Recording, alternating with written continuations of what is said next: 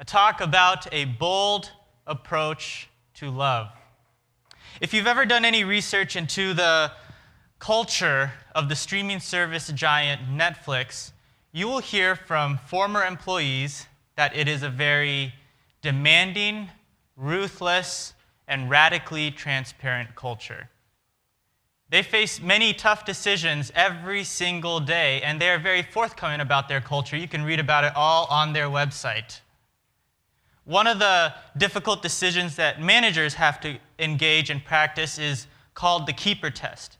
And the keeper test is where managers have to continually ask themselves the question Is my employee's job worth keeping? Is this employee worth fighting for? And if you can honestly answer yes, they stay. And if you say no, they're out. It's just like that. It's very radically transparent.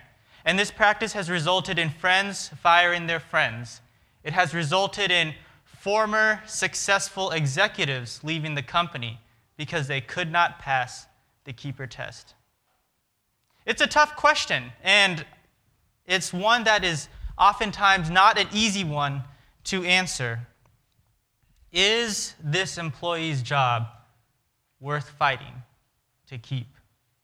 That places a whole new level of responsibility on your shoulders, does it not? There is a story in the Bible of an individual who answered a similar question but he didn't just answer this question, he took it 30,000 times beyond what the answer required. And we're going to take a look at that today. But first, let's bow our heads for prayer. Our Father in heaven, as we open your word this morning, we ask that you will open our hearts, and we ask that you will send your Holy Spirit to forgive us of our sins so that we can have a deeper understanding of you and your love for us. Thank you for hearing and answering our prayer. In Jesus' name, amen. Turn with me in your Bibles to Exodus chapter 32. While you are turning there, let me give you a little background. Our church is going through a Bible reading plan where we are going to read through the entire Bible this year. And every Sabbath, the messages will be based on a portion of the reading that we read for this past week. So in Exodus chapter 32, for the reading for this past week, we did a little bit of reading regarding the sanctuary and the components of the sanctuary. And we also read about the golden calf, which is where we find ourselves in Exodus chapter 32. Just to give you a little bit of a history with the golden calf, just not too long ago, a few chapters before, and we talked about this last week, God had met with his people and had outlined the laws that he had for his nation and the people had consecrated themselves, they humbled themselves, they met with God. And after hearing God out, they thought, you know, God is fair and God is just. And they entered into a contract with Him. They said, All that the Lord has said, we will do. Few chapters now, in Exodus chapter 32, Moses has been up on the mountain for what has seemed like a long time. And the people decided that they needed a visual representation of their God. So they broke commandment number two and they built a golden calf and they engaged in all sorts of debauchery and fornication, not long after they had said that they would follow and keep God's law. So we pick up the story here in verse 7. God is up on the mountain talking to Moses, and God tells Moses, Go get down, for your people whom you have brought out of the land of Egypt have corrupted themselves. And he goes on to explain to Moses, This is what's happening down at the bottom of the mountain.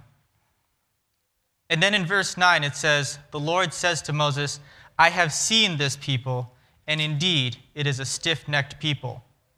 Now therefore let me alone, that my, wrath, that my wrath may burn hot against them, that I may consume them, and I will make of you a great nation. God was very angry. It didn't take long for these people to break their end of their contract that they signed with God. So God outlines his plan. I'm going to destroy these people. I'm going to start with a clean slate. And Moses, I am going to do it through you. How do you think Moses would have responded to something like this? God is very forthcoming, he is very bold about what he's going to do. If I was in Moses' shoes, I would have thought, you know what? this doesn't really affect me any because I haven't sinned. Moses didn't suffer any consequences. He wasn't worshiping the golden calf, he was actually talking with God at that time. Moses had nothing to fear or worry about, and on top of that, God said that he was going to build a nation through Moses. So Moses could have answered God and he could have said, Thy will be done. After all, who are you, a man, to stand up to God and to say otherwise? If this is what God wants, then let him do it. He could have accepted the decision of the divine and he could have said, okay, if that's what you decide to do, then do it. After all, the people got what was coming to them anyway. But let's read Moses' response in verse 11. Moses pleads with the Lord his God and said, Lord, why does your wrath burn hot against your people, whom you have brought out of the land of Egypt with great power and with a mighty hand? So Moses tells God, God, these are your people, and look at how much you have done for them already. You have pulled them out of Egypt, you have led them through the wilderness, you have taken them to this point. Are you going to discard them that easily? Then he goes on in verse 12 Why should the Egyptians speak and say, He brought them out to harm them, to kill them in the mountains, and to consume them from the face of the earth? Turn from your fierce wrath and relent from this harm to your people. So Moses understood how communication would work if God were to destroy his people. All the people that heard about what happened in the wilderness would immediately conclude that God saved his people from the Egyptians only to destroy them in the desert. They wouldn't take into account the larger context of what happened. They wouldn't say, oh, you know, there's probably a good reason why God did what he did, because the Israelites broke their contract. You know, it's ironic because in today's world, if two or more parties enter into a binding agreement and one side breaks that part of the agreement, whatever consequences that follow that may happen to fall on the party that broke it seems well deserved. I mean, who would argue with someone who broke their end of the agreement and say, you didn't deserve this? After all, they, they put their name on the dotted line. They agreed to this, and as a result, they have to face whatever consequences that may result from breaking the agreement. But yet, when it comes to God, it seems like we flip the script. We blame God for when he keeps his end of the agreement and the people don't. And Moses knew that this was how word was going to travel. Moses was so concerned about God's name and God's reputation that he said, Look, Lord, people are going to miss out on the larger context. They're going to think you are evil. Don't do this. But then he goes on in verse 13 Remember Abraham, Isaac, and Israel, your servants, to whom you swore by your own self, and said to them, I will multiply your descendants, and they shall inherit it forever. I will multiply your descendants as the stars of heaven, and all this land that I have spoken of will be given to your descendants. So Moses reminds God God, you made a promise to my ancestors that you were going to bless them, that you were going to make a great nation of them. So Moses here is clearly not concerned about himself. He is concerned about God. He is concerned about God's name, his reputation, and more importantly, God's people. What a contrast. What a change. Because this was the same guy who years before told God, God, I do not have the guts to speak up to Pharaoh. But look at the transformation. Now he's got the guts to speak up to God. Talk about timidity being transformed into tenacity. Moses was being persistent with God for the sake of God's people. And God had already revealed that these people were disposable, that God could start all over. So, why is it worth fighting for them? So, the Lord relents and he says he would not do the harm to his people. And then we kind of read through the story. Moses comes down. He's very angry. He breaks the tablets. He makes the people drink golden calf drink, which is very interesting. But encapsulated within this story of sin, we see a glimmer of hope.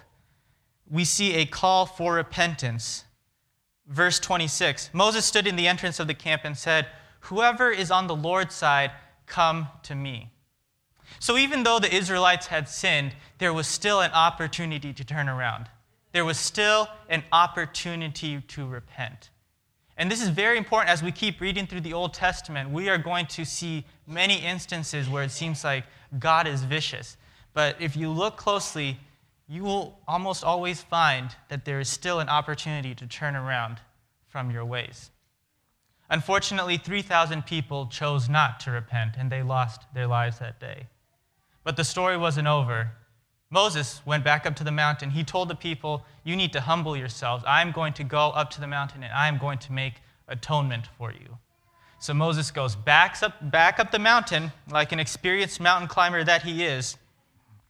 And in verse 31, he returns to the Lord and he says, Oh, these people have committed a great sin and have made for themselves a God of gold. Moses doesn't try to sugarcoat what the Israelites did. What they did was wrong. That's an accepted fact of this story.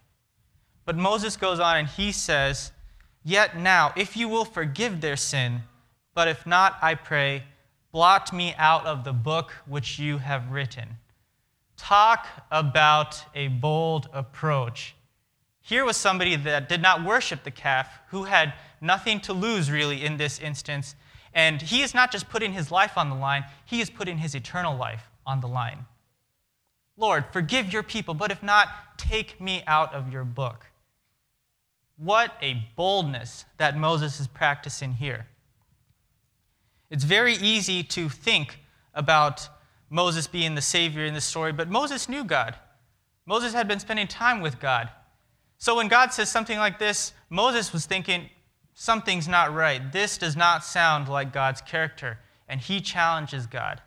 And he even puts his eternal life on the line, pleading with God, Lord, these are your people. Please forgive them of their sins. Moses boldly approached the throne of grace because he knew at that time the Israelites needed that grace. Thrones are not a regular fixture in our society today. The closest thing I can think of that seems relevant is the Oval Office. You know, the Oval Office is not something you can waltz your way into and say, Hello, I'm here. You have to go through a long and secure process. Secret Service guards around every corner, gated community and surveillance technology that's there to make sure that you're approved to approach the Oval Office. In fact, if you remember the story of Queen Esther, remember Queen Esther could not approach the king, her husband, unless she was summoned for fear of death. But then when we go here to Hebrews 4:16, we see that the author is encouraging people to not just approach the throne of grace, but to boldly approach the throne of grace. It's an open throne, open for those that want to approach it. And what does the throne have to offer? It's there to offer grace. It's there to offer mercy in the times that you need it. It's an open invitation. Go. But don't just approach the throne, boldly approach the throne. Contrast the response of Moses to the response of Jonah. We know the story of Jonah. Swallowed by a big fish because he tried to run away. But then he eventually makes his way to Nineveh. And his task? Tell the people of Nineveh that they are going to be destroyed because they have sinned. So Jonah does his diligent duty like a very obedient employee, and he tells Nineveh that they are going to die. And then once he is done, he leaves the city and finds a box office seat ready to watch the fireworks. And then when the fireworks don't come, Jonah gets very angry. And you can read about the exchange between Jonah and God in that last chapter of the book of Jonah.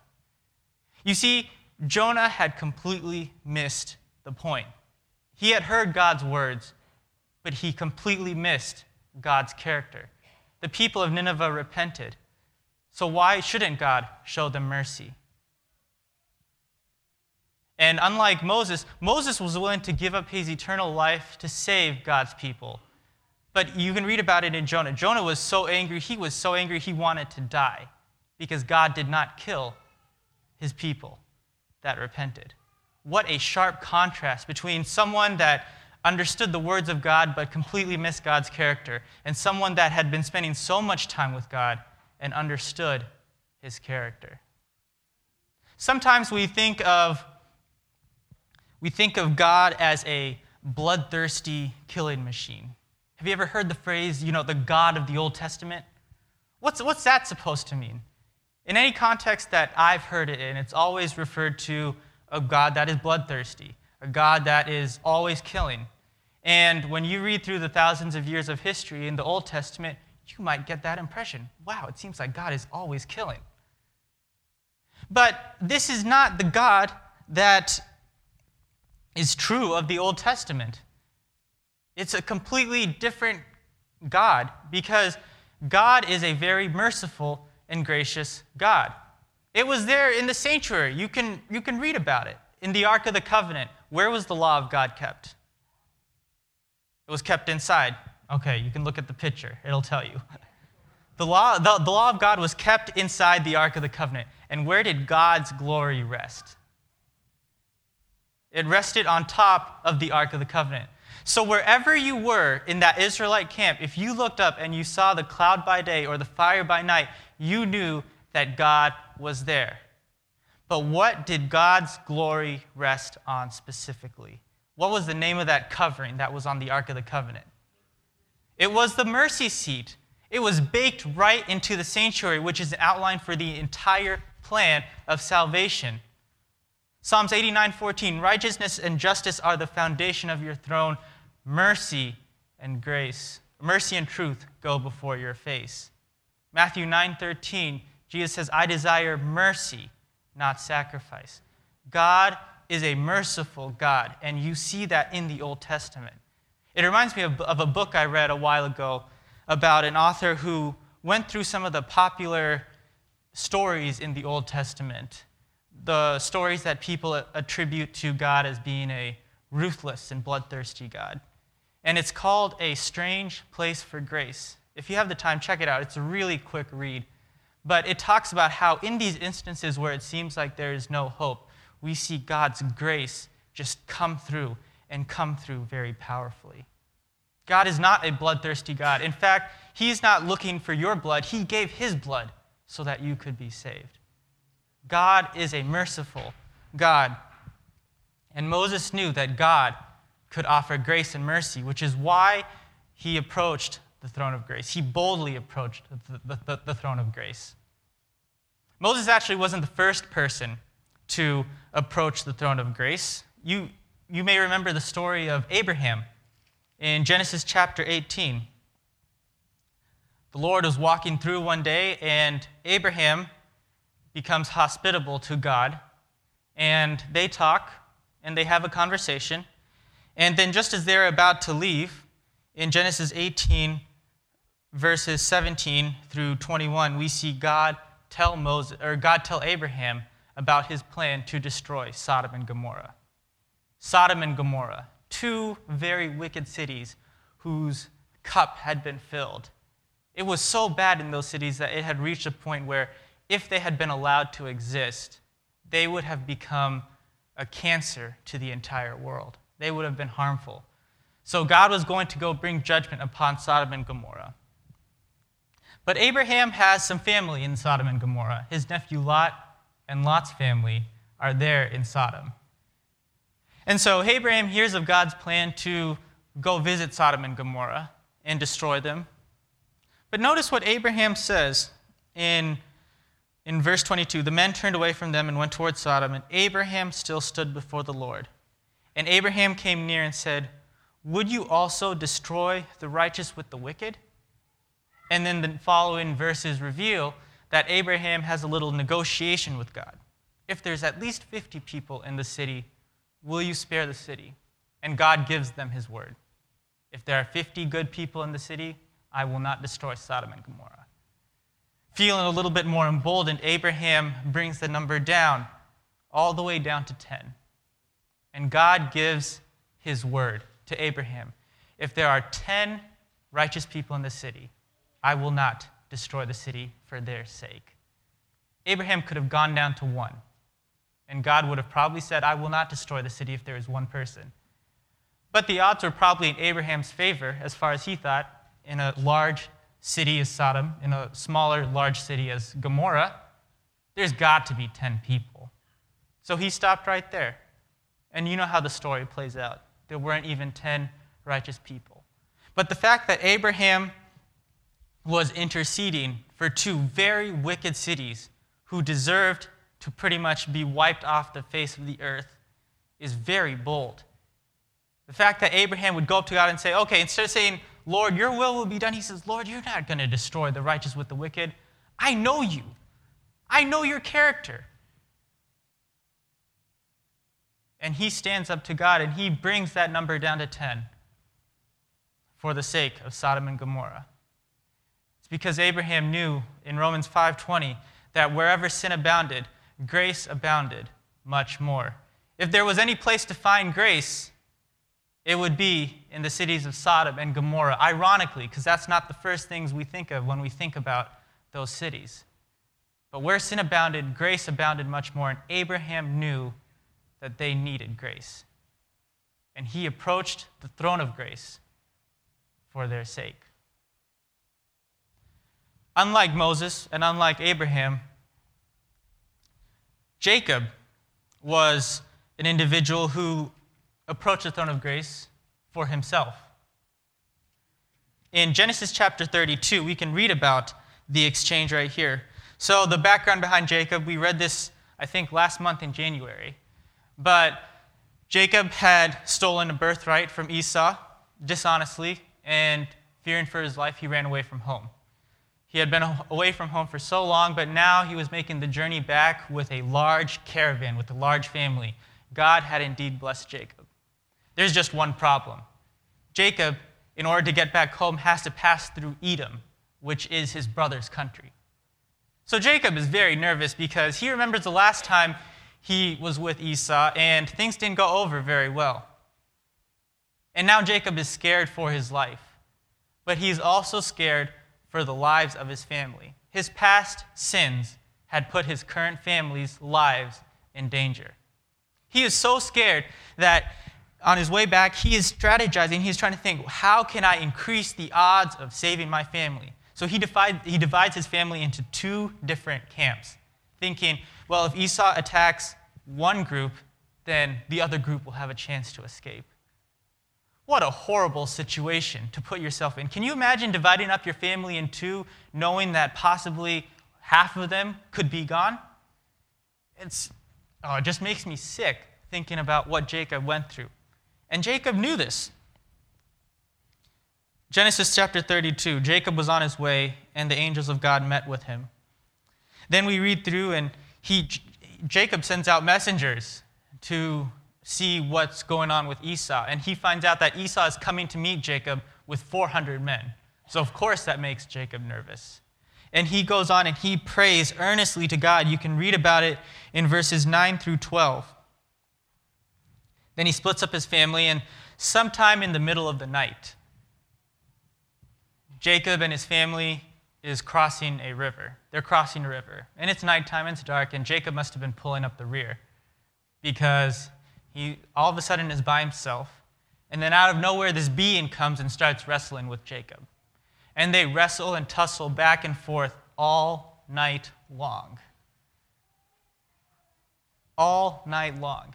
And then, just as the day is about to break, the other person says, Okay, let me go because the day is about to break. And read, read Jacob's response in Genesis 32, verses 26. He says, I will not let you go until you bless me. I will not let go of you. I will not stop until you can guarantee that you will bless me, that you will forgive me. Talk about boldness. If I was, in the, if I was somewhere in the middle of a river in the middle of the night and I realized that I was wrestling with God, I would give up. Because let's be real do I stand a chance against wrestling against God? Mm-mm. No way. But Jacob, he doesn't care about the odds. He is not letting go until he gets a blessing from God. He believed. And he needed grace, he needed mercy for his past sins. And as a result, those sins had endangered his family. And he was not willing to let go. And the story is so powerful because Jacob gets what he was wrestling for. His name is changed from Jacob, which means deceiver, to Israel. his sins are forgiven, his brother doesn't kill him, and everything is all right. But talk about a bold approach to wrestle with God all night to receive a blessing. So, moral of the story is you can boldly approach the throne of grace because there is mercy and grace to help in times of need. But I can't stop right there because it sounds a little cliche to say, be bold, you know? A far more important question to ask is, how can we boldly approach the throne of grace? I can read about these stories and think, oh, I mean, that's great that they did it. But where did they get this boldness from? How were they able to just look into God and say, I need grace, I need mercy for these people, for my family, for myself? Where does that boldness come from? And what's interesting is that in each of these stories, there is a pattern, there is an indicator that reveals what happens before that boldness comes into play. In the story of Moses, Moses had been up on the mountain with God for so long. In Deuteronomy chapter 9, you can read, he was recounting the whole story. He says, I was with God for 40 days and 40 nights, face to face with God, getting to know Him, communing with Him, having a conversation with Him, becoming friends with Him. So when God says He's going to do something like that, Moses can see right through, and he says, No, God, this is not you. This is not what you really mean. And he challenges God. He gets bold because he knows God. In Genesis 18 with Abraham, God, Abraham had been spending time with God before God left. And it's, this is really cool. This stood out to me when I was reading about it. But in verse 17 of Genesis chapter 18, we, we, we see a little glimpse into the mind of God, into the thoughts of God. And the Lord said, Shall I hide from Abraham what I am doing? Since Abraham shall surely become a great and mighty nation, and all the nations of the earth shall be blessed in him. And then he goes on, For I have known him in order that he may command his children and his household, and so on and so forth. But isn't that really neat to get a glimpse into the mind of God? God is having a conversation within himself. Should I share my plans with my friend Abraham, who knows me, who I know? That reveals such a deep intimacy that Abraham had with God. They had a close relationship with each other. So Abraham boldly approaches God, Shall you destroy, would you destroy the righteous with the wicked? Because he knows God. And then the same idea with Jacob. Jacob was in deep prayer and supplication before he wrestled with God. And then he wrestles with God all night because he knew that God could give him a blessing. And he knew that he needed it. It was a time of need for Jacob. And he was not willing to let go until he got the grace that Jesus had to offer him. In all of these scenarios, the boldness is always preceded by, uh, by spending quality time with God. The boldness is a result of knowing the person that you need to be bold with. In other words, it's easier to be bold with someone you know. The principle is not really that unique. Let me give you an elementary example. If I just met you and you invite me to come to your house, I will be so polite that I will not sit down on any chair or any couch unless you explicitly say, please take a seat. I just met you. I'm not going to walk into your house and act like I own the place. I will ask you if I can use your restroom. I'm not just going to use it. But now, if I was more comfortable with you and I had gotten to know you, okay, I, w- I would let down my guard a little. I'd be a little bit more open. I'd come in and I'd sit down without you asking me to. I would even use your restroom if I needed to go instead of asking for permission. I might even open your fridge and pull out the hot sauce. Who knows?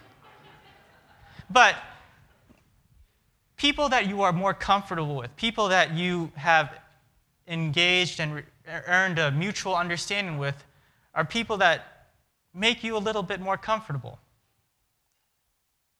And you can be a little bit more bolder as a result. I know I'm bolder, or I'm more open around people that I know I can relax a little bit because I know them and they know me. We have this understanding with each other. If I just met you, I don't know you, um, I'll be polite and very respectful. Now, I'm not trying to say that in order to boldly approach the throne of grace, you need to reach this imaginary threshold with God. No, no, no, that's not what I'm saying. You can boldly approach God at any time. The, throne of grace is available for those that are in a time of need. You can boldly approach it at any time. The point I'm trying to make is it's easier to be bold when you know the person you need to be bold with because you've built up that trust. You've built up that relationship. Let us therefore come boldly unto the throne of grace, that we may obtain mercy and find grace to help in times of need. In closing today, I'd like to ask everybody to stand with me. My appeal is simple. With every head bowed and eyes closed, my appeal is for the Jacobs, the Abrahams and the Moseses out there. Maybe some of you might find yourself in Jacob's shoes, where you need grace and you need mercy for yourself. Maybe things you have done in the past have endangered you in the present, or they've endangered your family, and you want to boldly approach the throne of grace, to not let go until you receive the blessing that God has to offer you. If you find yourselves in that camp, I want to invite you to come to the front.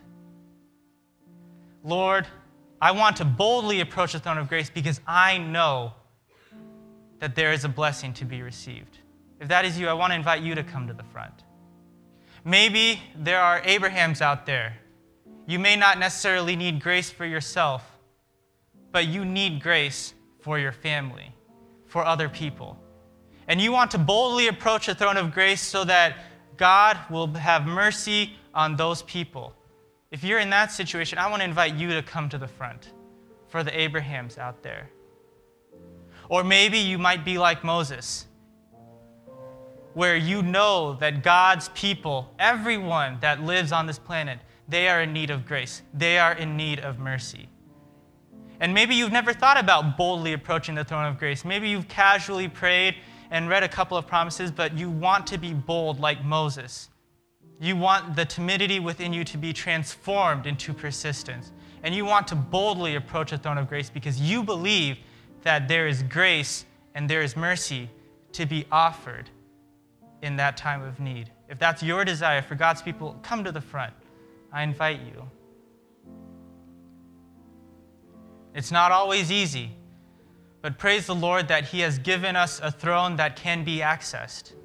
Praise the Lord that there is a throne that is available to help us in our time of need. Let us pray. Our Father in heaven, thank you so much for giving us a throne of grace. Thank you so much for loving us so much that you sent your Son to die for us.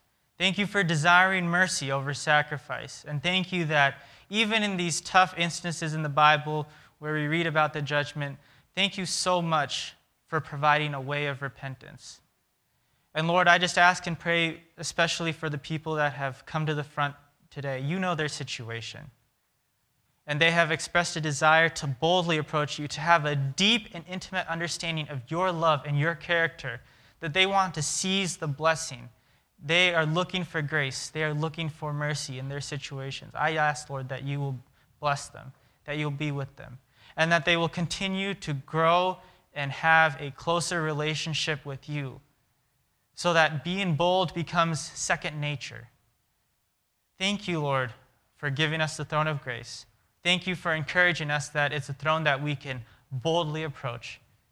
And help us to live our lives knowing that you are there to offer grace and mercy in our times of need. Thank you for hearing and answer our prayer. In Jesus' name, amen.